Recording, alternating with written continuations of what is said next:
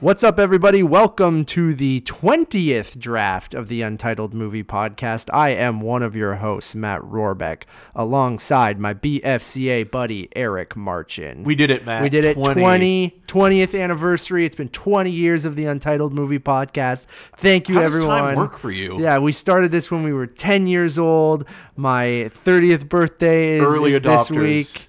Uh, we did it, guys. This is the last episode. Packing it in. Packing it in. We've said all we need to say. Just like Seinfeld, we uh, we're ending just uh, right when we're on top. You know. no, no. I mean, they Um, ended on we're top the of that the- last two, those last two The episodes. number one, the number one podcast on every podcast service. We did it. I, I don't think you. that's true. No, I, not at all. That's true. How are you? I'm okay. I mean, uh, in, in terms of weather, anyways. Um, you got to talk about the weather, right? Am, well, I, do am I right? We've been we've been we've been going through a- warming, an right? extreme uh, cold weather warning, and now it's, It's like, like, plus ten. shorts and t-shirt weather out there. Cel- for Canadians, yes, Yes, yeah. yeah. It was like seven degrees the other day, and I'm like sick. Don't have to wear a jacket. I can just wear a jean jacket, and I'm good to go. Um, yeah, it's. I haven't really gone outside all that much, to be honest. I opened the blinds because it was so dark in my condo this morning. I'm like Batman, keeping everything uh fucking pitch black in here but uh no it's uh yeah it's all right all the snow is pretty much melted because of those last couple days which made for a miserable slushy kind of few days but Yeah, um, other than that, yeah, I don't know what I've been up to. You know, just just hanging. yeah, Yeah, I had some friends over on the weekend. My friends uh, Ryan Byrne and, and Kevin Luzak were down, and uh, started acting like we were in college again, which was kind of fun. Well, I saw a, a, a video of you uh, falling asleep, and Kevin was on the ground Oh, Yeah, falling asleep. Ryan was the only one awake. Yeah. It was like it was very late, and Old man um, Rohrbeck. Yeah, I mean that's classic anyway. But um, we were watching. We put on Fast and Furious six or seven, seven. I forget. Um, six or seven. I think six. And uh, I just passed out, and Kevin passed out on the floor, and then he was just like, "I don't even remember going home." So, you know, it's always um, it's always fun to act like you're in, in your early twenties again. I guess, Well, especially when you're with friends, as yeah well. Like it's it, it nothing too bad but No. like we just uh, we went out for dinner at a, a, a vegan pizza place called virtuous um, which was quite good and then we came back here and watched uh, the hockey game and then played some video games it would have been better if you watched Virtuosity with we Denzel didn't- Washington and Russell. Crowe. we did not do that what you get up to over the weekend Not a lot. I uh, I tried to just avoid going outside for the most part because of the the cooler weather and. Uh, catch up on some movies and, and just overall take a little bit of a, a, a break, you know, overall and just enjoy the weekend. Did not watch a Super Bowl. Oh Don't- right, yeah. I guess that was this weekend. don't care See, about this is how much. Yeah, I know. Neither. I mean, I like. I'm obviously the sports guy when it comes to me and you. Yes. Uh, but even then, I don't really. Unless it's the Miami Dolphins and Dan Marino's involved, not interested. Um, The Miami Dolphins are legit my actual favorite NFL team, mostly probably because of Ace Ventura. Secondly, uh, my dad was a Miami Dolphins fan, but my dad doesn't even really care about football all that much. Like he doesn't actively watch it or anything. And then Right. I watched the entire Super Bowl from start to finish, uh, mostly just because even the halftime show. I, unfortunately, yes. um, and I got nothing against Maroon Five. Really, they're just so bland. They're like vanilla pudding or something. It's just kind of like eh, whatever. Um, but the game was like shockingly low scoring, and just it was like 10-3 was the final score. I think, uh, or 13-3, I think. This maybe was the something like Rams versus the Patriots. Yeah, that's, and, that's um, the extent to my knowledge. I like watching it mostly for the movie trailers, even though you can basically see them on Twitter or YouTube the minute that they're posted. We get emails from publicists when they're posted yeah, and, anyway. and you know what? This year uh, there wasn't as much, and I mean maybe partly it was because Netflix dropped the Cloverfield uh, paradox as well. That was So- such a big thing last Yeah. year, right? I mean, sadly the movie sucked. Um, but, But that was but it, yeah, it was something. Yeah, it was something new, and it was an interesting experiment, and it felt like that was you know on top of the regular product that were you know advertised that'll be coming out in the summer. Um, the biggest one was Hobbs and Shaw, and, and we already saw that before the, the game on Sunday was released on. and it on was kind of a muted version of it, right? I, I I guess the biggest thing we'll talk about it in talking trailers in a little bit, but um, we got Endgame, which uh, wasn't much, but I mean, it, at least it was something new that we were I don't think was confirmed or we were expecting, right? So yeah, the game itself was kind of whatever. I ate an entire bag of chips and and just sat on the couch and uh, and watched it. So it, it was fine. But So it was a relaxing Sunday. yeah, overall, whatever. It was all good. Um, if you guys didn't know, uh, as we mentioned, 20 years of the Untitled Movie Podcast. Where have you been Um, for the last 20 No, years? if you guys didn't know, this is the Untitled Movie Podcast. Uh, each week, uh, Eric and I get together and talk about uh, whatever nonsense is going on in our lives, whether it's iced coffee or the weather or the Super Bowl, uh, and sometimes movies. Uh, you can get a new episode every week, usually sometime between Tuesday and Wednesday. We're Uh, actually earlier this I week. know we had to record uh, earlier this week. Um, yeah, you can get uh, this each and every week on at your podcast service of choice, as well as at untitledmoviepodcast.com. And if you like this, we actually do another podcast called Untitled Movie Reviews, where Eric and I get together and review uh, new movies, whether they're upcoming uh, in theaters or on streaming services right now. And we actually have a good mix of all of the above there. Um, we have uh, reviews for Cold Pursuit, uh, the Lego Movie 2, uh, Alita Battle Angel, as well as Velvet Buzzsaw. So you have some upcoming stuff, some stuff that's about to drop in theaters. And If you're uh, still curious then about movie- Serenity. and then yeah, and then a movie that's uh, dropping on or that is on Netflix right now that you can stream a new Dan Gilroy movie. So if you like that, uh, please give it a subscribe, listen. They're uh, they're bite-sized 20 22 minutes usually is where we land on those reviews and we'd love for you to check that out as well. Uh, Eric, you mentioned you were watching a bit of stuff. What have you been watching? I, I mean, we got together late last week and Yeah. it's early this week, so it's just I guess what you watched over Well, the let weekend. me pull but up my Letterboxd account to go through Not what sponsor. I watched. Uh, but we would gladly take them as a sponsor if they wanted to. Uh, so, okay. I forgot to mention um, last week, uh, Dick Miller passed away, a really uh, beloved character actor who started with Roger Corman. Um, kind of was going the route of being a writer, but then started Bucket of Blood and kind of became this notable character actor. And Joe Dante's used him a bunch of times. Gremlins is probably his best known role as Mr. Futterman. Um, so I watched a documentary about him, and it's it's it's an okay documentary, but the subject itself is just completely charming. He's such a interesting guy, and and seeing where his career took him, and and working with people like Roger Corman and uh, Joe Dante and Martin Scorsese. He's in After Hours. It's it's it's an interesting little character study. Um, so you know, R.I.P. to Dick Miller, a great character actor who you know. Um, was always wonderful to see on screen whenever he would appear. Yeah, Um, for sure. So I watched Velvet Buzzsaw, which you can uh, listen to our review separately. I rewatched uh, Capote in honor of the I think it's five years since four or five years since Philip Sin- Seymour yeah, five years actually. Yeah. passed away. So I wanted to watch. I, I like watching something of his every year now. So I watched Capote again. I hadn't seen it since 2005. Yeah, I haven't. I haven't Um, seen it in a very long time. It's uh, it's a it's a pretty strong biopic because it's specifically focused on the in cold blood murders in Kansas and it kind of it's honed in on something and I just remember being hesitant towards seeing it because uh, you know was this going to be just your generic biopic with an impersonation of a very uh, colorful character um, and personality in Truman Capote? Um, but Hoffman is excellent in the film and I think Bennett Miller really understands tone and brings a somberness to it that is unlike most biopics. And and there's some haunting moments in there um, and especially the relationship that's explored between Truman Capote and Perry Smith. Um, then I rewatched uh, Groundhog Day okay, nice. um, which Did I you seem watch it do- on Groundhog Day? yes Yeah. which I like to do every year um, I try to. I didn't get up to it this. this year. was my first year watching the 4K Yeah. version because last year they released it in April Sony uh, it's, it's I know. I remember on- watching it in 1080 and going, "Motherfuckers! I wish Yeah. it was in 4K." But Um, I don't know if I have a whole lot to say about the film other than it is a great movie, and I think it's some of the best editing in a commercial uh, film. Um, and I just also again um, thinking about Harold Ramis watching it, just really miss him. Um, and then I also caught up with uh, a Private War, which stars Rosamund Pike. Oh right, you did. Okay. Good performance, mediocre movie. Yeah. Um, it was it was weird because we didn't the BFCA didn't send out any um, links or screeners for it, and I got a, a Blu-ray copy sent to me uh, from Aviron, the same company that uh, uh, released the movie Serenity.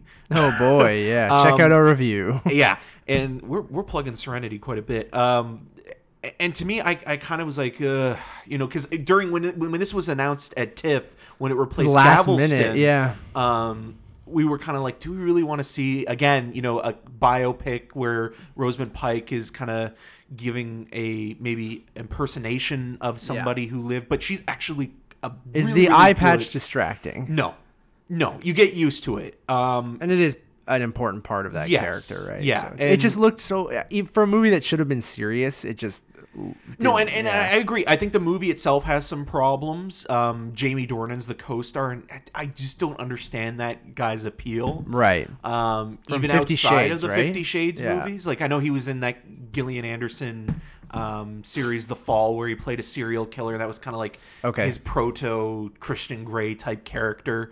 Um, but she's very good in the movie. And then I also rewatched The Witch last night because of some casting news that we'll get into uh, later on. Okay. Interesting. Interesting. What about yourself, man? I what have I been up to? I have my list here. Where did it go? I watched Fast and Furious six. So we talked that I watched up to Fast five last week. Um, And Kurt Russell comes into this one, right?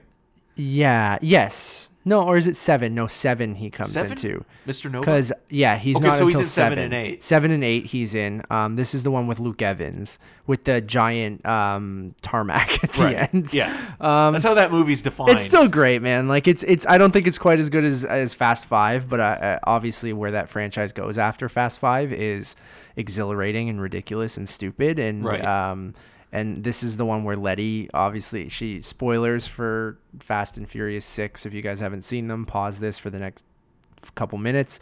Um, Letty comes back and she has amnesia. Yeah. and Well, like again, it's this just is this is the soap opera. soap yeah. plot line. No, it's great and it's it's fantastic. It's so dumb, and this is where they reveal what. I mean, you got teased. Uh, I think it's at the end of this one. Yes, at the end of this one, what happens to Han as well uh, in Tokyo Drift, and they kind of And who's responsible yeah, and, for and it. they retcon all of that, and um, yeah, it's I think it's a it's a great ensemble piece, and just it's again more of what you uh, loved in Fast Five, and I don't think it quite. Um, is this the one with the tank? Yeah, it has the tank, and then it has the the last airstrip sequence. And I mean, they just get bigger and more ridiculous, right? Like they have to explode a plane, and and uh, how they deal with uh, Gal Gadot's character and stuff like that. I didn't and, see a um, body, so she could still be yeah, I hope everyone just comes back for, and they're all like cyborgs or something. um, it's great. Not much else to say, but it's uh, it's incredibly still enjoyable. And I think those movies, again, much like I keep saying with the MCU and a lot of these rewatches, is just I feel like I enjoy them a bit more when there's less pressure on them, and I'm just watching them at home, and and I'm more invested because I'm watching them in succession, almost like binging a TV series or something like that, where Right. I think it actually enhances the experience for a little bit, even though these are big spectacles that are great on a big screen as well. But and they do blend together somewhat after a while. It's like, okay, so where does like talking about the Kurt Russell thing? It's like, so when does Yeah. this character show up, or when does this oh, you know from five onward, or- from five onward or four onward, even they all kind of blend together, and you you remember them based on the stunts, right? And like, is that the one where they jumped off the cliff into the water? Is that the one where Vin Diesel launched himself out of his car to catch Letty when the tank was chasing them, or something, as the tank flipped over, or the airplane sequence, or the one with Kurt Russell? That's just a set piece on its own. yeah, But- I just remember him pulling out that you know uh, bucket of Coronas. Yep, I was just I'm watching Fast Seven next, and yeah, the bucket of Coronas is very funny. So it just comes out of nowhere. yeah, it's ridiculous because yeah, he's like I'm more of a Corona man, and then he's like, well, gotcha. a buck- bucket of Coronas. Although there's one scene where they're in like Brazil or wherever they're hiding out. Um, where Dom goes to uh, fucking Point Break's house and um, uh, what's his name? What's his name in the movies? Why Point I- Break. Point uh, Break. No, um. No, no, no, I know, I- Yeah, yeah. Uh, what's his name in the movies? Why can't I remember? I've Well, that's the power them. of these films is that you're like- automatically totally watching them, but it's Brian. also destroying. Brian. Yeah, He goes to Brian's It's house. destroying your Brian, brain O- cells. Brian O'Conner. So it's Brian O'Conner. Yeah, my brain cells are just uh, uh, dying. Um, and they're not drinking Coronas. They're sitting on his front porch and they have a different beer. And I think it's the first time in the series where I'm like, oh my god, they're not drinking Coronas, and maybe Coronas aren't available in that country, but that must No, Coronas is more of a you know a you go you go out and drink Coronas. Sure. Pre-drinking, you, you have something at home. Sure, fair. Um, and then I also watched uh, the monstrosity that's polar on Netflix, uh, which we don't need to do an actual review for, and it's not just- Arctic, Yeah. which is the other Mads Mikkelsen yeah, movie. releasing within a week of Yes. one another. Um, one is a ridiculous. 2007 throwback to like hyper stylized, overly contrasted, uh, uh, gross, violent action movie, and like sort of like I keep comparing it to Shoot 'Em Up or Smoking Aces, but even like worse. Right. it's I, I think probably what it's try. I mean, I haven't watched the movie yet, but it looks like it's trying to mimic Tony Scott. yeah, like totally. yeah. Domino and Man on Fire, Yes, but it yeah. just doesn't have Tony Scott's sensibilities and No. understanding of what makes action set pieces work. Yeah, totally agree with that. Because a lot of filmmakers have tried to mimic A hundred percent, and it just does not work at all. And Yeah. I love Mads, and I think he's great, but um, He's even- much better in Arctic. yeah, I, I don't doubt it. Um, and uh, can you talk about Arctic? Yeah, yeah. There's no embargo on it. Um, I I enjoyed it. It's it's what you'd I, I, I in my review I called it uh, Mads versus Wild, and um, it's your minimalistic survival thriller, and it's he plays a overguard uh, pilot who's stranded out in the middle of the Arctic, hence the title, um, and is just kind of routinely going through uh, the day trying to keep morale up and also uh, signal for help. And the best part of the movie is it's sort of diving into the minutia of what it takes to survive. Um, I was thinking a lot of your dad actually, Oh, yeah. because he sets up this uh, this ice fishing uh, contraption to get uh, Arctic uh, uh, tuna and, and um, uh, other fish, and, and he's you know hooking them on the line and stuff like that. And that's the great stuff. But the plot kicks in once something happens, and you can just kind of tell. Okay, this is the screenwriter pushing things along. Uh, the director of the movie, uh, Joe uh, Penna, this is his first film. It's a pretty um, confident piece of filmmaking, and in the uh, milieu of the you know wilderness survival movies, it's it's pretty good. Like it's a solid film, and it works really well this time of year. Like Yeah. that cold weather kind of you, you know you feel it on the back of your neck even while watching the movie and you can understand where uh, he's coming from in sort of his fight for survival and there's not a lot of dialogue um, it's all sort of reactions and, and context clues to who this character was and Right. what he's doing and um, it's solid it's not great but it's it's it's good Cool. Yeah. Uh, I also watched the new Pixar short Purl. That um, they I that think, ball of uh, yeah pink yarn, um, that uh, is almost like their foray into more not like a adult, not like in a weird way, but more adults um, focused storytelling. Maybe I guess kind of like it's not really for kids. Like uh, they there's a, a joke about someone being a prick and they say ass in it and Oh, stuff wow. like that and i'm like wow pixar look at this. And like it seems like something that's going to be on their disney plus streaming service moving forward teenage but, pixar. yeah but this one's on uh, youtube which you can watch right now and um, uh, it's pretty good. Like it's it's only eight eight or nine minutes and it, it's a pretty on the nose kind of uh, allegory to um, uh, diversity in the workplace uh, and men and women in the workplace and things like that. And um, so fairly obvious with its metaphors and things like that. Well, how, but- how does something like this work in a post John Lasseter world where I mean Yeah, part that's- of the part of the problem with with or when he was working there was the workplace uh, Well, ethics and this might be a commentary on that even but like it's that is a little bit awkward because that's what it kind of tackles nothing in a sexual way obviously like or inappropriate touching or something like Right. that like it doesn't handle that but it's more so of how men treat women in the workplace or how it's a male certain male dominated industries and and how um she has to be one of the boys just to fit in instead of being herself and things like that and uh, again very obvious with even how she's a pink ball of yarn and they're all the classic pixar white men in suits kind of thing like Right. looking. And so I, again like I, I I think it's quite good and and um it's it's coming from Pixar so I I kind of even their shorts I expect nonetheless even if it's just like in the end a three three and a half if you're rating it like a like a regular movie. But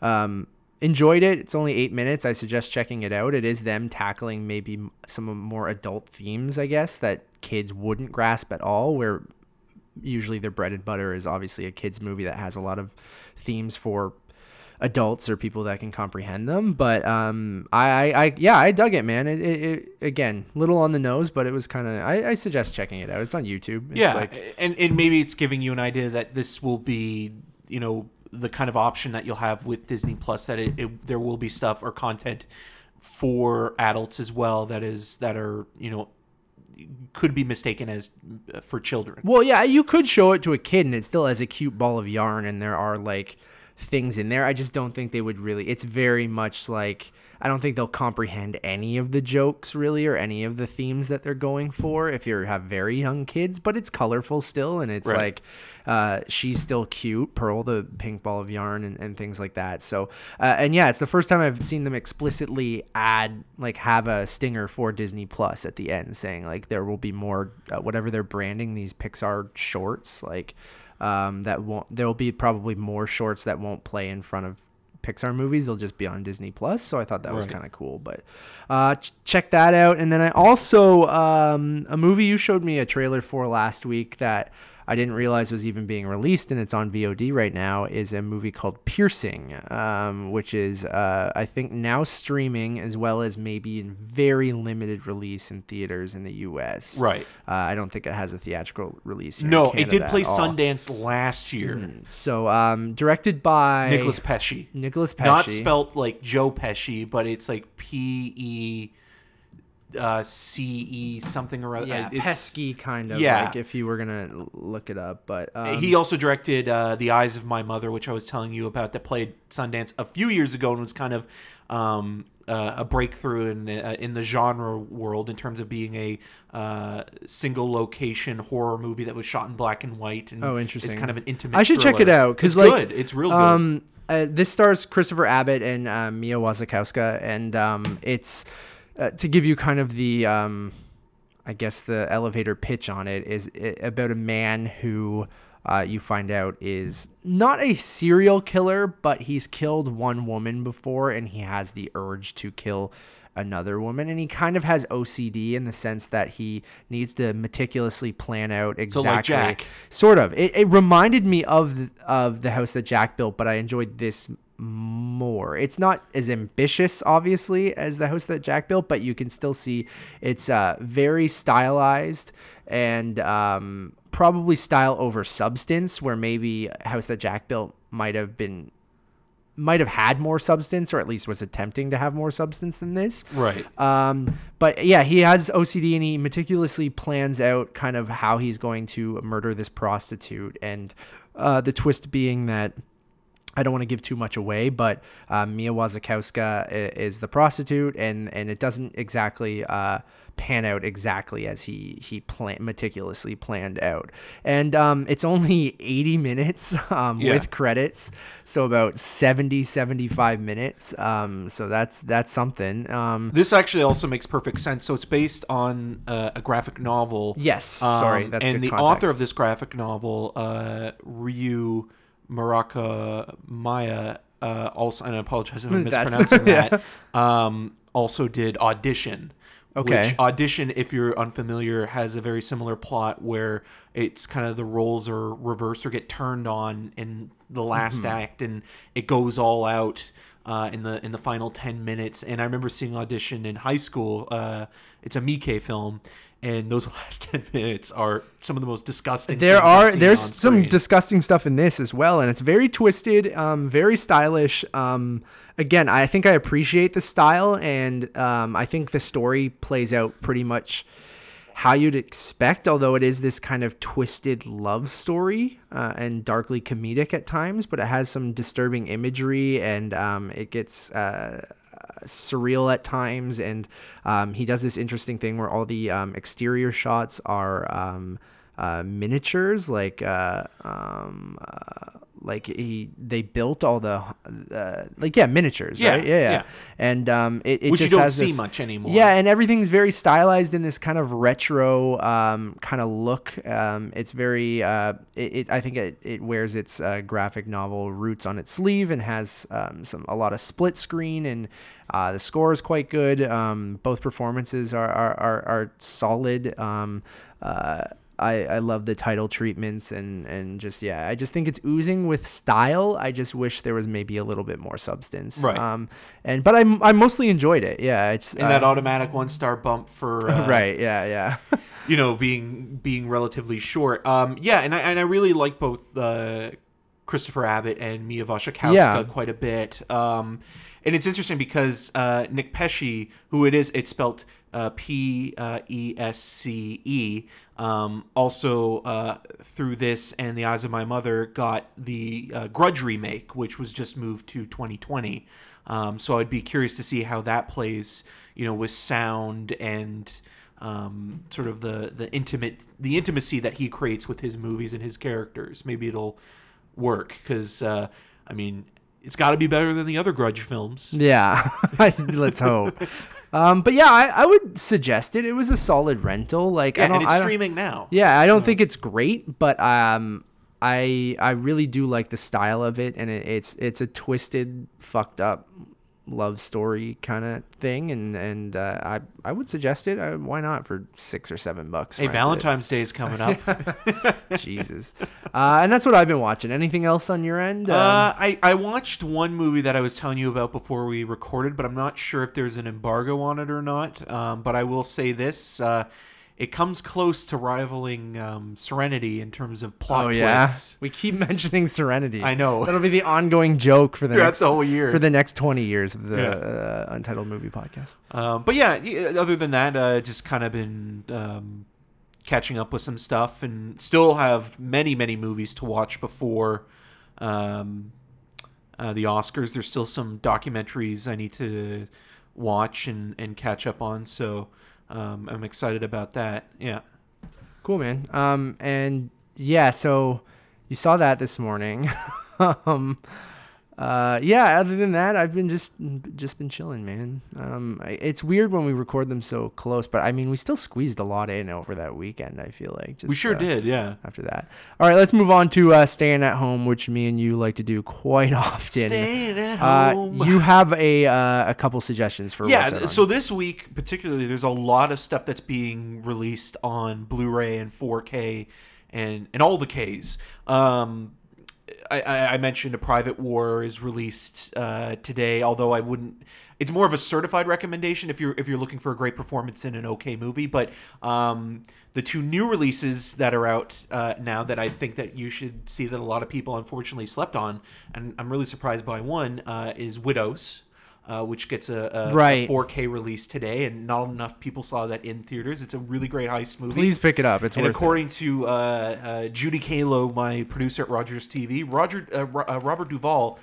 still, has it. it. Still got it. Um, and then the other movie is uh, The Sisters Brothers, which I think is um, an incredibly underrated movie of last year that is a deconstruction of the Western and masculinity and sort of looking at how uh, we rethink uh, the Western and immigration and how we treat others and how we see ourselves in the big scheme of things, especially in that time period as things were changing and how change can be a good thing and a bad thing depending on what perspective you take. And John C. Reilly, I think, gives one of his um, best performances uh, of his career in that movie.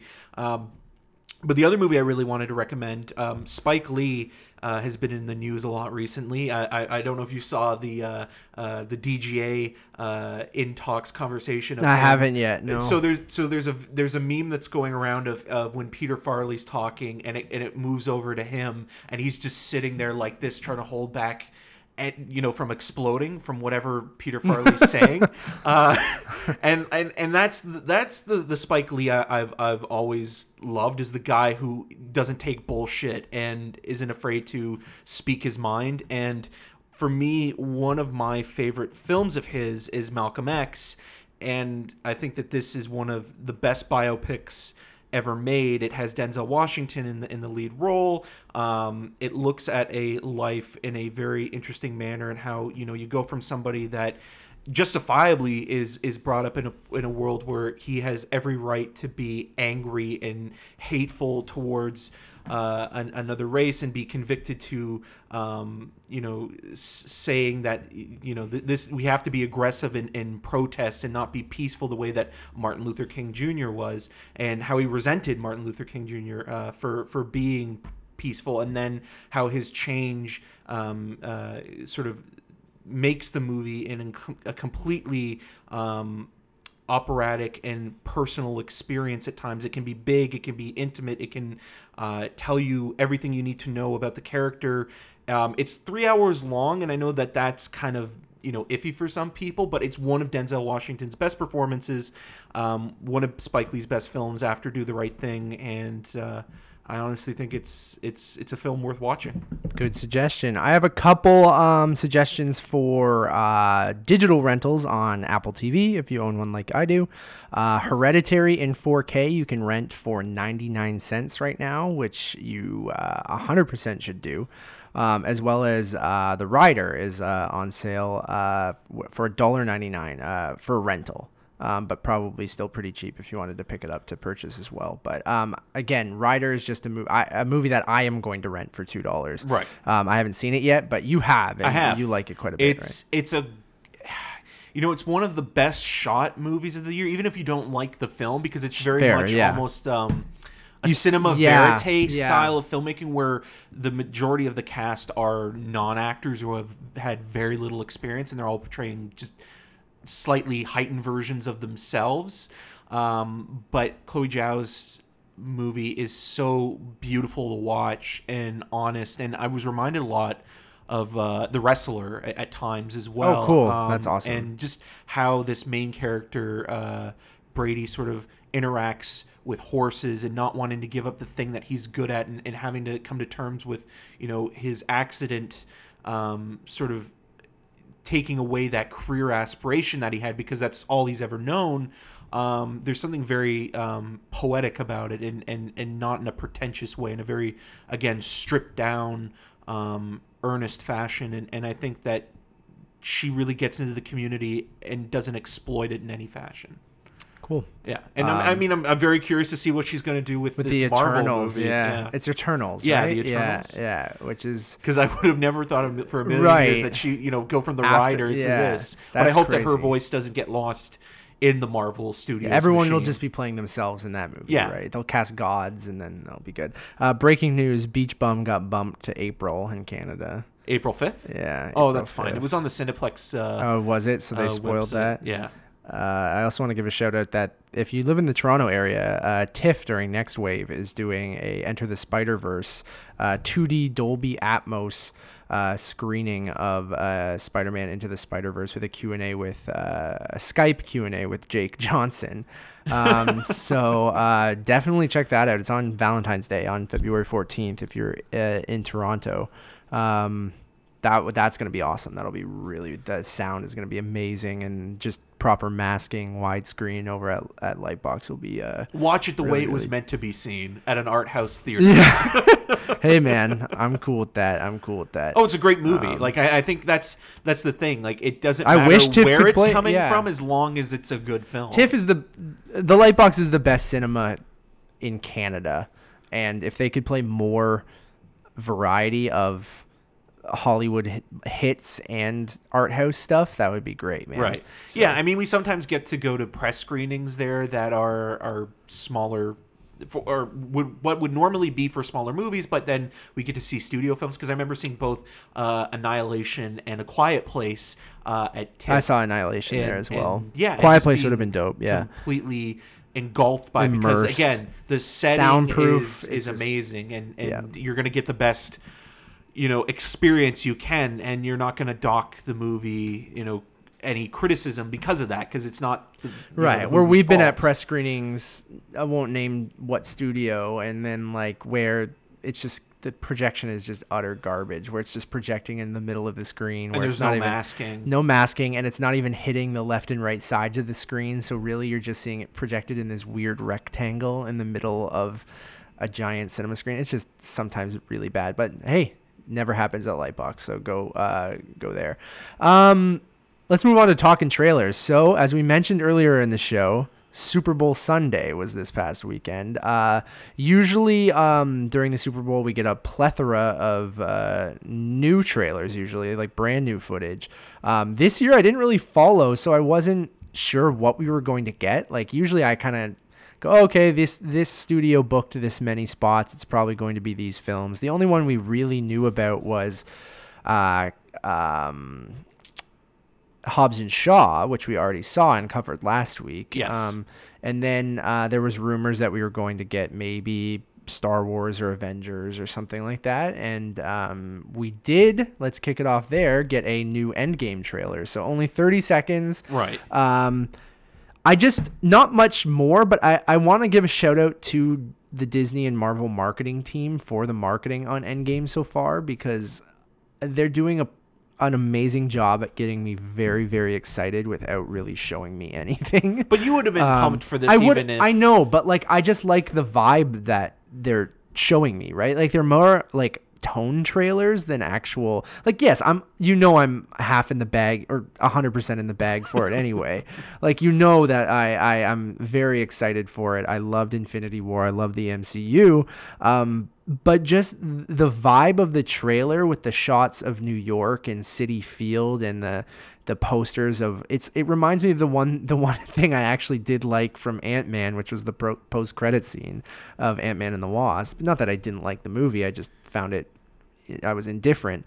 Um, but I liked that last scene, even though it's an ant playing the drums. But they have that emergency broadcast system on in Right. the background on the TV, where it just boop, and then you see the like the thing. And I just I love post apocalyptic like um, you know this like um, um, uh, movies of just like how the world is reacting to this this event or this tragedy um, and i just i love seeing what that is in this world and i know they're going to retcon it and they're going to fix it but i'm curious to see how they're going to do that and i like that this movie seems like it's jumping quite a bit of time to the aftermath and people trying to deal with this and how what would happen if half the world and half the universe's population just vanishes um, so basically the leftovers Right. but in the mcu well, hence why they cast Um, Carrie Coon. in the yeah, last one is one probably as like a lieutenant, and right? probably kind of winking at you of Yeah. where they're going, right? And um, uh, a, a bit of of, foreshadowing. unless they were just canceled like uh, the Defenders were.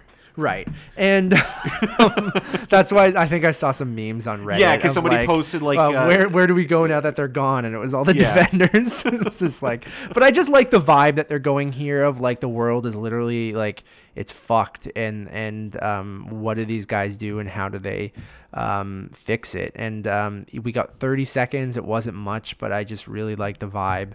Um, you see people picking it apart, being like, "Ooh, there's a gap in the team there and there. It's probably going to be Captain Marvel most likely, or it's Tony came back to Earth or something like that." Uh, I want it to be Korg. That's all I want. Right. All I want is Fast and Furious presents Korg and Miek. Yeah, That's and then I also want. even Valkyrie coming back too, or something. Yeah, I bet you you'll get uh, a bit more of those. The characters we didn't see in Infinity War that we that we know are alive, right? Because the remaining Avengers or Revengers or who or whoever are gonna have to team up, and I'm I'm really excited. I thought the 30 second spot was really cool, um, and a perfect way to like kind of kick off the Super Bowl and and, and get excited. So yeah. Uh, yeah. You I'm- I'm okay with it. I know you don't have it. much to say about that. And then Captain Marvel, um, more of the same of what Yeah. we've seen, like higher, stronger, faster, whatever the Daft Punk song, Song is. is. um, I yeah, it makes us. Uh, Yeah. yeah. I'm like I'm in. I I'm curious more than any. Like I think this is the one where I have no idea what to expect, and it could go either way. Like it could be fantastic, or it could just be very. It could be fantastic, or it could be um, Fantastic Four. Yeah. So or Green Lantern. it kind of has that Green yeah. Lantern vibe to Well, it. even but then, Thor had a little bit of that when it was first being released, where everybody was saying, "Oh, it's like you know Green Lantern." in a lot Right. of ways. So um worried about that a little bit, but you know what? Each trailer I'm like, you know what? I think there are bits and pieces here that I'm I'm I'm totally down. Awesome. Great. if you guys can, you obviously can hear that. They are testing the fire system in uh, my building right now. We so normally do a test before the show begins as well. Cool. Thanks, man. Keep going. All right. Well, just just ride through it. You know, twentieth anniversary. It sounds a little like that. Um, it sounds like the Avengers thing of like, the world's going to shit. Um, but Captain Marvel, yeah, I don't know, man. It's soon. Yeah. It's like really, really soon. I mean, so- there there was news as well, or, or or I don't even know if you really call it news, but it's like, oh, Keanu Reeves was originally going to play the, The Jude, Jude Law, Law character, and it was due to scheduling for John Wick three. So, like, cool. Yeah, I, I I could see Keanu being in one of these movies eventually, but I still do like the time period being in the '90s. Um, Sure. cur- I, I don't know, man. Like I just I don't know. Like I feel like it's just like trying too hard with like the blockbuster video thing, and then like her wearing a Nine Inch Nails shirt, and I'm like, a bit too on the nose. yeah. and it's like, do you think that character would really like Nine Inch Nails, or is that just like the I think it's filmmakers probably themselves? Well, it's the filmmakers, but it might be part of it if she just I don't know grabs the first thing. It doesn't Right. matter. It doesn't matter. Really. No, I know. Um, It's nitpicky stuff. there was a new Us trailer, which was basically just a remix of the the first trailer, but still very hyped for it. That's also very soon. Yeah, and, Um, and they really want to set up that this is a, you know, a horror movie, and that this is a monster mythology that Jordan Peele is building with this film, where, you know, like there is a social relevance and urgency to it, but it's not the same thing as Get Out, Yes. um, which I think is, I, I think that's going to be the one aspect where you know some people will go in thinking, oh, I'm going to get another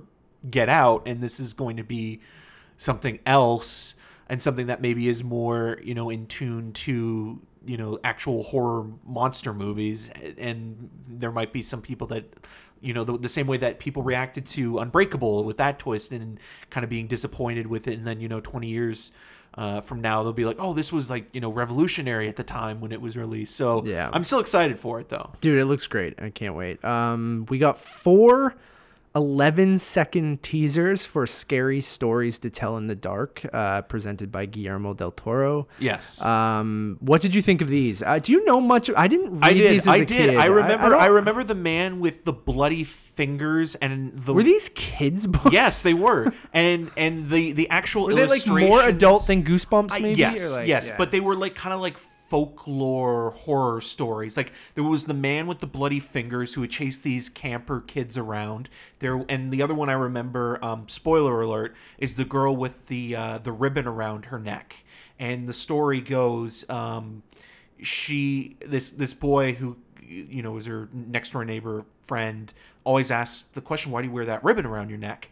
And um, they you know keep he keeps asking her throughout their life and they get married have kids family and then on her dying bed she says okay i'll let you know now why uh, you why i wear this ribbon and and he, he's like okay and it's like take it off and he takes it off and her head falls off Ooh, cool. yeah so like those are the Yeah. that's the kind of It's stuff so like um kind of Are You Afraid of the Dark? Goosebumps, like uh, yeah, like, but it- it's, gonna be an also anthology. playing- Yeah, that- but yeah. but what I also read is that it, it seems like it's almost going to play like Goosebumps a little bit in its structure. That it's like the book is the thing that brings the main characters To together, life, and it's like- yeah, and it's sort of like intersecting storylines that you know you know the kids versus the monster kind of thing. The, the things that go bump in the night. So yeah, I dug each each 11 second teaser was creepy in its own way, and I thought that it was kind of cool. Interesting way of like not dropping an actual trailer and just doing a bunch of very very short spots to introduce, I guess, these yeah, different and monsters. And it's from the director of uh, the Autopsy of Jane Doe. Uh, so we'll, we'll see how, how this goes. Sean Toronto. Sean Toronto, and, and Dean Norris is in it as well. Um, uh, yeah, I'm, I'm curious about it because again, like I read some of these as a kid, and I remember being freaked out by them when I, I like. It's one of those things where you read too young, and the illustrations. I don't know if you've ever seen any of the illustrations. No, I haven't. But they're graphic and Yeah. creepy, and um, I'm I'm curious to see if they'll play a straightforward homage to a lot of those those images in the book. I mean, it seems like they do in these trailers. Like they didn't really pull any punches, even though it had to keep it PG for the For the Super Bowl. trailer, Yeah.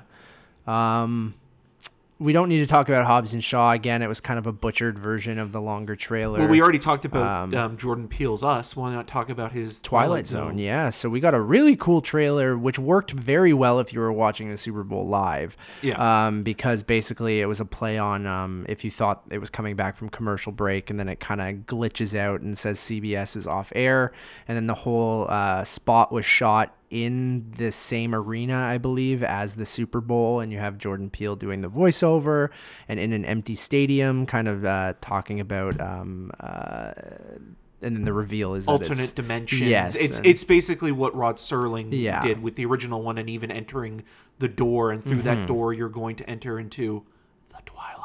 And then you get that iconic music and the title treatment and man i'm jacked for it. I'm, I'm very excited. Probably the first cbs all access show that i'll actually god damn it that i'll actually uh, watch. Oh here yeah we'll just wait for this. Cool. Testing one two three. we just entered the Twilight Zone, literally. yeah cool. Super glad that they're doing this right now and i had no idea. Uh, but yeah dude it's i mean we didn't see any footage but we're getting it april 1st April, right yeah. on um yeah april fool's day and um i i will probably binge the shit out of that i'm uh, Yeah, there's some good people that are, are in it as well. Steven Yeun, Yeah. uh, Kumail Nanjiani, Greg Kinnear. Mm-hmm. Yeah. Um, yeah, so it'll it'll be interesting to. have they announced the directors too is there some good I think for a couple Yeah. of them, but Yeah. there's but there's a few episodes like there's I think there's ten in total. Um, the last four maybe don't have any even just title Details, names. yeah. yeah, because I know a couple of them are supposed to be like um, uh, I can't remember the name of it, but the the one that had William Shatner originally, where the Gremlins on Oh, the, right, on the plane. Are they the doing plane, that? Yes, so because they've already Scott's in did that, in the movie as well Yes. so this well, they the and they also time. yeah, because John Lithgow was in that version, Yeah. right? Um, but it's interesting because I mean, Twilight Zone. I mean, the Twilight Zone, the movie. I'm sure they're going to try to distance themselves a little bit. you know i, I don't hate of- it i mean some of the i mean Well, no, the tragedy that happened Oh, with the two yes, yes, Vietnamese yes, children and. Vic Morrow being killed by a helicopter. helicopter yeah Yeah. Well, that's I'm yeah okay fair. I know where you're going with that. Sorry, I just want to see uh, what um, production. Um, who else? Kinberg is doing some stuff on it, or no, he was right. But casting, I wanted to look at. Yeah, Kumail Nanjiani, uh, John Cho, Allison Tolman, Jacob Tremblay, Steven Yeun, Greg Kinnear, DeWanda Wise, Jessica Williams, Lucinda Dryzek, Taissa Farmiga, Luke Kirby, Ike Barinholtz. Lots of people. That's cool, man. And I think it was shot in Vancouver too. Yep. Yeah. Yep, Vancouver, British Columbia. Very excited for that. Very, very, very excited. Um, let's move to Toy Story 4. Totally underwhelming. Doesn't even seem like it's actually from the movie. Right. It's probably Um, not because it, it seems like when Buzz is moving, like people could see him. Yeah, I don't know? know. Like it just felt very weird. I don't, I don't know. Like if I can't see the movie taking place at a carnival, and maybe that's where they have to uh, save Bo Peep from or something. But like, I don't know. Like it just felt like we saw that Jordan Peele. Well, Jordan Peele was in so much of the Super Bowl Super Bowl ads? ads, uh, or in all of the movies and Which I shit can't like complain. That. I No, mean, I I, can't. He's lot, great, so, very yeah. talented guy. Um, but he was all over the place, and then um, so featuring their two kind of uh, uh, amusement park uh, uh, animal stuffed animals. the Key and Peele Yeah, stuffed animals. Yeah, and so I mean, it was fine. I Yeah. I, I don't know, but I wonder if didn't they got to um, record together. I mean, I, I'm, I don't doubt it, yeah. because I mean, it, it does feel organic at least, and like that will probably be one of the highlights of the film. Totally, yeah. So not really much to say. It's thirty seconds. It does. It almost seems like it's another one of those like Toy Story Four is coming, and not like this is actually from the movie. Yeah, like it's giving you no plot. No, it's just giving you oh Bo is. Peep's in it now. We're Yeah. adding one. She's not a lamp anymore, guys. Uh, and then finally, this wasn't at the Super Bowl, but it was um, the day after the Super Bowl. We got a the first full trailer for FX's uh, "What We Do in the Shadows" uh, series that will be premiering soon. Uh, I can't wait. It looks great. Yep. Uh, I'll be wearing my uh, stretchy uh, track pants Yeah. just in case I turn into a wolf. yeah. Uh, Taika Waititi's back to direct with Jermaine Clement, right? Jermaine Clements, yeah, yeah, yeah, yeah. And then uh, uh, it takes place with a different set of vampires, I think, in the U.S. this time, right? And then uh, I thought it was still. I thought it was it maybe still- the UK. or maybe it is still Because I mean, it was New Zealand for. Sorry, maybe yeah. Now it's UK. Yeah, because they they. right. Yes. Yeah. Yeah. Yeah. Yeah. Okay. But there is a New Zealand what we do in the shadows that did air. That's like a spin off of the original. It was the police That's officers, the police stuff. it? It's like Yeah. the paranoia. yeah, um, yeah. It, it looks great. It looks more of the uh, the stuff we uh, loved in the movie, and um, I laughed quite a bit, and I, I'm actually very very excited to watch. How many that. spaghetti jokes do you think there'll be? Hopefully the whole thing, man. Um, biscotti. Spaghetti. uh, yeah, man. I'm excited for it. So Yeah, same. I mean, I, I, I just like what I mean. It's it's it's a weird thing because I don't necessarily think it's a great movie, but it's a film that I can just throw on anytime and just Well, laugh that's what my I mean. ass Yeah, off. And like as a kind of you know. Uh, this is Spinal Tap Office style mockumentary. It works perfectly, and you know, getting to see these new characters introduced in a new kind of environment, and I kind of like the uh, Renfield s character who's. Uh, you know the, the the one human that's kind of sucking up to his master Yeah. pretty funny throughout so Yeah. i'm excited about that um i don't know if there will be any episodes where you'll get to see taika's character come in or I feel comments like probably. because I mean they were so good. The Beast, Yeah. um, and yeah, it. it. just and just their delivery was was amazing. So we'll, we'll we'll see with this. I mean, I'm I'm all for it. So don't get me wrong. Cool. All right, on to the news. Uh, in classic uh, fashion, right as we finished recording um, last week, uh, Javier Bardem was added to Dune. Yep. So we just talked about all the Dune uh, casting, and then immediately, literally when we stopped recording, um, he was added to the cast. So Eric, you know a bit more. Yeah. So the- he's playing uh, Timothée Chalamet's father in the film, and Or I thought that was Oscar Isaac. Oh right, no no no, sorry, never mind. Uh, see, I'm getting them mixed up. No, no, that's okay. Either one of them could play Timothée Chalamet's father, although I feel Oscar Isaac's a little young for that role. Uh, he is playing the role that Tom Everett played in uh, the original version, Tom, best known as Big Ed on uh, Twin Peaks. Right. Um, and he's kind of the guy that helps uh, lead Paul to uh, to to save the day and win the spice and all this kind of stuff. And um, hopefully he'll have a sweet beard like uh, Tom Everett did. Sick. Um, yeah, man. They keep keep. I'm sure right when we stop recording today, they'll add three more people. Yeah, I mean, there's still a number. I mean, you even mentioned this on Twitter. There's there's still a number of roles to be cast, and uh, the big roles. I mean, like not just like. I mean, I know a friend of ours, Stefan Ellison, commented on your on your tweet about it, where it's saying like there's over 500 roles, but like in terms of the main ones, like the the the character that Sting played in the uh, David Lynch version and Sting have yet to be cast.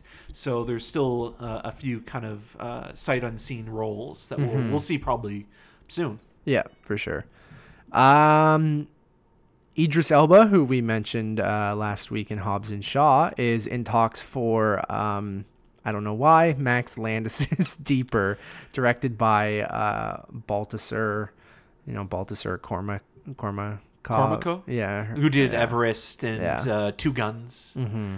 Uh, Uh, yeah. it, I mean, it's it's interesting in that that script has now, I guess, pardon the pun, has been floating around for a while because it was originally going to star Gal Gadot and Bradley Cooper. Right. Um, and I think there was somebody else attached to it at one point or another, but I I just hope that it's a, an okay underwater action adventure movie. But um, anytime Idris lands on something that's been around for a while, you, you get uh, you know the mountains between us. yeah. I mean, Ma- Remember yeah. that masterwork? Oh my god, that was a funny experience at TIFF. But yeah, Max Landis kind of went away for a while during the Air quotes. Me Too era, and um, yeah, he you didn't remember his name was on everything for a little while. and he, there, he, he then- wrote this a while ago, so this is this is still like this isn't new in terms of No, he did like a trilogy, right? Like uh, three movies that were all like thematically connected. It was like higher,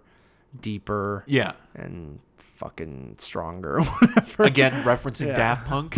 Um, yeah, I don't know. It's uh, I love Idris and and uh, Everest was fine. Two Guns is Everest is, I think Everest is a great kind of popcorn movie that is an example of seeing it on the biggest screen possible is the best way to go.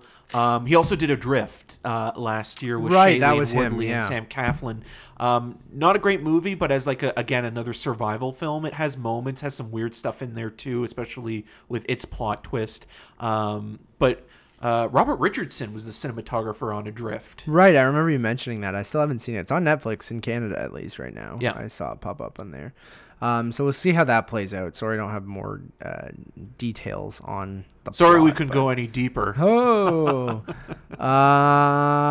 uh, Anya Taylor-Joy was. Uh, seems like she's joining Edgar Wright's next movie, which is titled uh, "Last Night in Soho," which is his horror movie. that was- psychological horror yeah. in the vein of Don't Look Now and Repulsion. Yes. Yes. Um, so uh, again, that's cool. I yeah, like, I'm, I I'm excited about that. I I, like her. I, I like him, Yeah. obviously. And well, a couple months ago, he kind of hinted at it a little bit because he was asked like, "Who would you want to work with right now, actor wise?" And he said her. And Oh, did he? I didn't so, know that. You know, her name has now been attached to this, and it looks like it's going to shoot in the summer in the Soho district. So uh, we'll we'll see where this goes, but it'll be an interesting follow up uh, after Baby Driver, which apparently he is working on a script for Baby Driver two.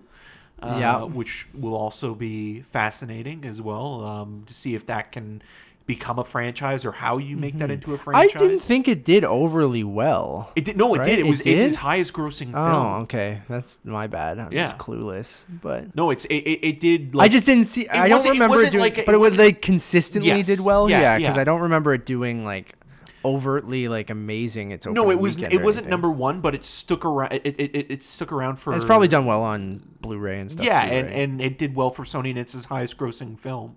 And it was mod- modestly budgeted as well. So Yeah, I mean, it fair. made its money back. I mean, I I enjoyed the hell out of Baby Driver. I I'd, did li- too, I I'd did like to see more, and I'd like to see him do more uh, of that as well. I mean, so. it's the only role so far I've been able to tolerate Ansel Elgort. fair, totally fair, totally fair. God, I don't know what to think of West Side Story.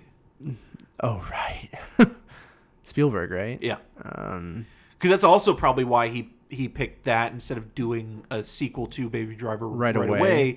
because he's off shooting that movie. But I but I can also see Edgar saying like I want to do something different. And I again I think we talked about this the last time we we mentioned it. Just seeing him do a straightforward horror movie, a genre film.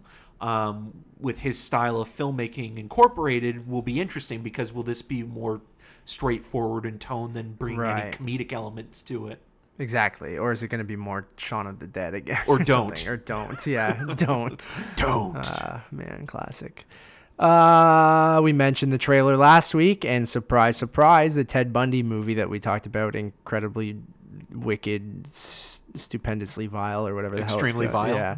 Uh, landed at Netflix. Um, so I mean, they already have the Ted Bundy tapes. I'm sure. which is also directed by Joe Berlinger Uh, Yeah, as well. so that kind of makes sense that he already had that relationship there, and I'm sure it did well for them in its first week. So they bought it for I think six or seven million dollars. yeah, yeah, and um, their their plan is to release it sometime in the fall with an awards campaign for Zach Yeah? Efron. Interesting. Um, uh, I know our, uh, uh, uh, an online friend of ours, Twitter friend of ours, Anna Swanson, seems to be like jumping over the moon for this one. So we'll see. I mean, again, that that whatever that promo was just didn't work. They Maybe- almost shouldn't have put that out because now No. Netflix's marketing team can put together an a trailer. Yes. uh, that probably doesn't look so cheap. And I've heard that the movie, like, even though the movie was not divisive controversially, but just kind of like people were split on it as like whether or not it worked.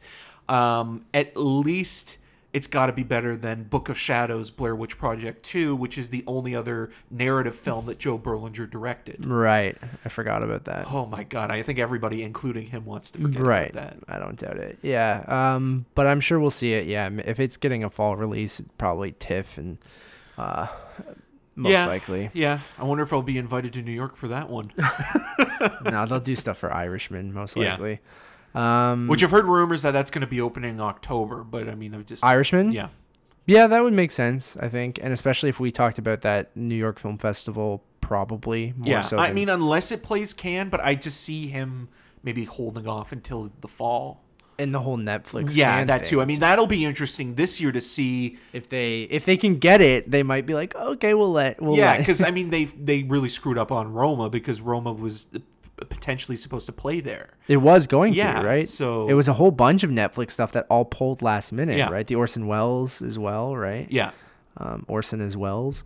Um, yeah, man, it, it'll be interesting to see um, how that all plays out. Oh, did I, did I talk about that last week? So I rewatched um, Touch of Evil not too long ago. Oh yeah, Um, I've rewatched the opening scene a that bunch move, of times. that yeah, that but, like, opening sequence, that single take Yeah, is awesome. The whole movie is is like it's the best example of how to make kind of like a pulpy film noir. The only thing that doesn't work now or would be considered um, of its time is casting Charlton Heston uh, as a Mexican man Right, and like yeah. dyeing his skin brown. dark brown and giving him a mustache and it's like like everybody that is of color in that movie of, of spanish descent has a mustache in that, in that Yeah, movie. I know. um, which is horrible. But yeah. um, the movie itself is really, really well done. And, no, I, uh, I, I, I sometimes just pop that opening, like when I think when I watched uh, the player, and then I went through and just tried to find a whole bunch of like really long one shot takes. I love the one in Kill Bill as well, but um,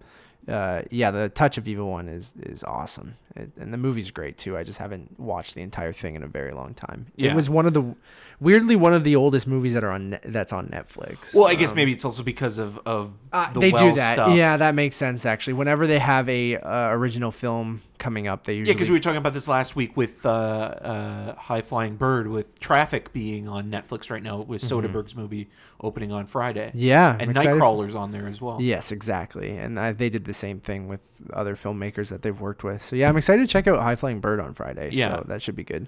Um, we'll we'll have a review of that probably.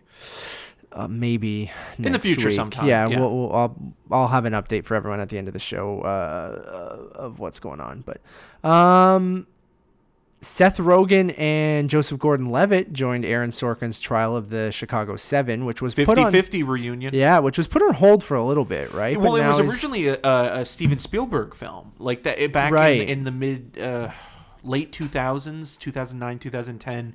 It was one of the stories that Spielberg was thinking of of going with, and it kind of just fell to the wayside. And then when Aaron Sorkin picked it up, the reason why he kind of delayed it was because he was doing his revival of To Kill a Mockingbird on Broadway with uh, Jeff Daniels, so Fair, that was kind of put to the side. But now it seems like everything's coming together. Um, now they're getting ready to go to Berlin to sell it on the uh, on the market. Oh, okay. Yeah. Fair. So yeah, they they joined officially. Um, Michael Keaton is still rumored. Yes, to be one of Um, the lawyers that mhm. represented the, the the group of seven. Yeah. Although it's it, it started as eight and then it was down to 7 Mm-hmm. And then uh, Eddie Redmayne, Sacha Baron Cohen, Jonathan Majors, and Alex Sharp are also uh, in the cast. So um, yeah, I mean, we had that weird experience at TIFF seeing Sorkin's uh, Molly's game where we had to kind of Did bail you ever out. get? Did you ever watch the rest I of it? still have the never. last tw- twenty 20 minutes. minutes I still have not seen. Um, mostly, I think it might be on Netflix now, so I probably should just fast forward to the end and just watch those last 20 minutes. But uh, yeah, for those of you that don't know, Eric and I went to the premiere of Molly's game, but then we were going to Ryerson to see something we really wanted to see, and we didn't want to miss it. Yeah, I uh, forget what Lady it Bird. was. Lady Bird. was Lady Bird, Yes, yeah. you were correct. Uh, we did not want to miss the premiere of Lady Bird. So uh, for the first time ever during TIFF, I think we had to like bail out to try and see our next movie. Yeah, right? and then I, I I caught up with the. I had to rewatch the whole thing when they had uh, the press screening. the press screening Yeah. for BFCA members. So they had like the, and I had the whole theater to myself because everybody had already seen it at at, At TIFF, yeah. So I literally you watched. saw three quarters of it at TIFF. yeah, so I literally had to rewatch the whole thing. I didn't mind the movie. I mean. I own it on Blu-ray, but that's because I have a compulsion problem for buying physical media. Um, but it's fine. I think Jessica Chastain and Idris Elba again are both very good in the movie. I just don't think that Sorkin is necessarily great with female characters. Um, and also, I mean, he he's That's why a- this is all men. yeah it- well he's a writer first and foremost and he's honest about that at least where he talks about you know he's he's better at writing you know uh, a courtroom drama where it's just you know a, a group of people having a conversation and this is probably what that's going to be close to and that might work you know whether or not these actors can handle his kind of rat-a-tat-tat dialogue is another thing but it will be interesting to see you know Sacha Baron Cohen handle that kind of speedy snappy dialogue yeah, well, we've seen Rogen in, in Steve Jobs, right? Yeah. Handle Sorkin dialogue. But yeah, the rest of these guys, uh, I, I would love to see Michael Keaton delivering some of that. Same, and, good. and and it'll be curious to see where the movie ends up. Um, if it if it becomes a Netflix thing or if it gets picked up by um, another distributor, and will it be done by the end of this year or will they be aiming for 2020? So, Mm-hmm. um, yeah, I mean it's it's it's an interesting story, and and it's one that's I guess has some relevance now to you know um, fighting for the truth and standing for your convictions and and you know it's yeah it was I mean it was a different time as well so Mhm. um, yeah I'm, I'm curious about it Uh, and then finally, uh, a, sort of a follow up that happened right after we talked about the Invisible Man news last week. Um, uh, Leigh Whannell um, is writing the escape. Lee. Lee. I, I want Lee, Lay, whatever. I like to say Lay, all right? I Fuck- interviewed him. Fuck you, man. Leigh Whannell. One L. Leigh Whannell is writing Lay's the, chips. Is uh, writing the Escape from New York remake, which we've heard a million times and a million different people have been attached to it, right? Yeah, So- it's it's been. I mean, there was at one point where Gerard Butler was going to play Snake, and and uh, Michael I, uh, Eisner's son was going to direct it, who directed uh, um, the Crazies. Right. So, uh, I mean, it's funny because I mean, I'm sure if somebody would be like, "Hey, John Carpenter, what do you think about this?" Uh, I don't care as long as they send me a check for for royalties or what Yeah, have you. Like, exactly. he's fine with that.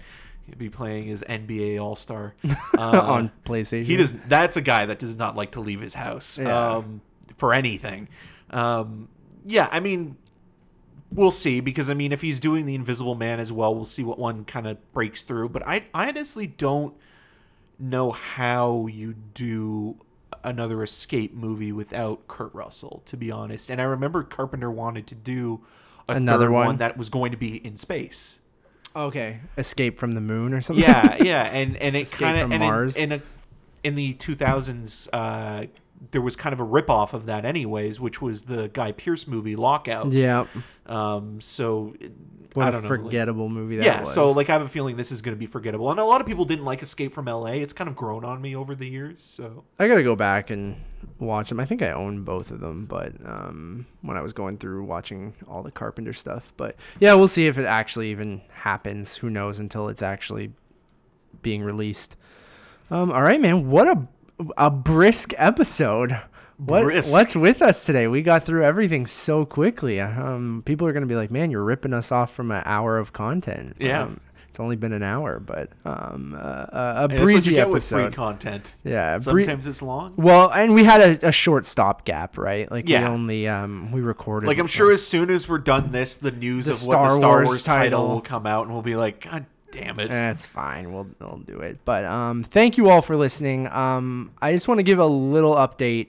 Um, we Eric and I might have to take a week or two off uh, from the podcast. Um, some stuff going on in um, my life right now and my partner's life, Nevis, and um, uh, she has to have um, surgery next week um, to remove um, uh, some thyroid cancer that she has. So, so we just have to take a week or two off, I think, and I I just gonna take some time to be with her, and and uh, she has a couple weeks of recovery, and I just want to be home with her. So I don't know if Eric and I can get together and do the podcast. So um, she put up a, a wonderful post um, yesterday on on World Cancer Day. Um, if you guys want to uh, go send her some love at Nevo Supremo on on Twitter. Um, she's the best and uh, she's amazing.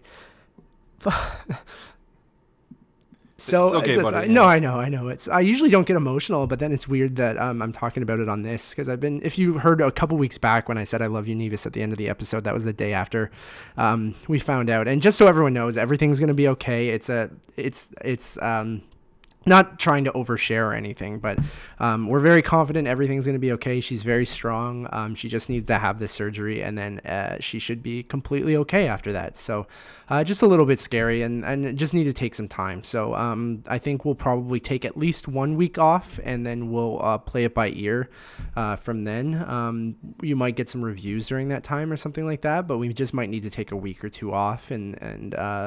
Uh, we'll figure it out, but we'll keep you guys posted whether it's on Twitter or things like that. So just thank you all for your support and thank you so much for listening if you got this far into the episode. And I, I hope you guys understand, but um, and I'm sure you do. So uh, thank you again, guys. But um, this has been the 20th draft of the Untitled Movie Podcast. As I mentioned, we'll be back in a few weeks. We'll keep you Um, posted, yeah. and, and and again, you know, we'll we'll be back when when we're when you when we're ready. Yeah, and I, and uh, again, everything will be cool and everything's good. I'll watch a lot of movies with her over over the next couple of weeks, and, and Eric and I will be back. And I, who knows, we might um I might catch a movie that we want to review, and we'll do a quick twenty minute episode over on Untitled Movie Reviews, which you guys can check out um as well. And uh, there'll be other content, but and you'll be able to read my tweets, and I'm sure I'll be joking around of what I've been watching and what I've been doing with her her. So um, thank you all again, guys. If you want to uh, follow me on Twitter, I'm at Matt Rohrbeck, and I'm here with my buddy Eric. Yes, and you can also follow me on Twitter at em6211 and uh, watch my video reviews on rogerstv.com uh, slash cinemascene and Matt's uh, articles on cineplex.com. Yes, and you can get this on all podcast services. We love you guys. Uh, we'll be back in a few weeks. Uh, thank you so much. And uh, Nevis, I love you. And we'll be back soon. See you guys. But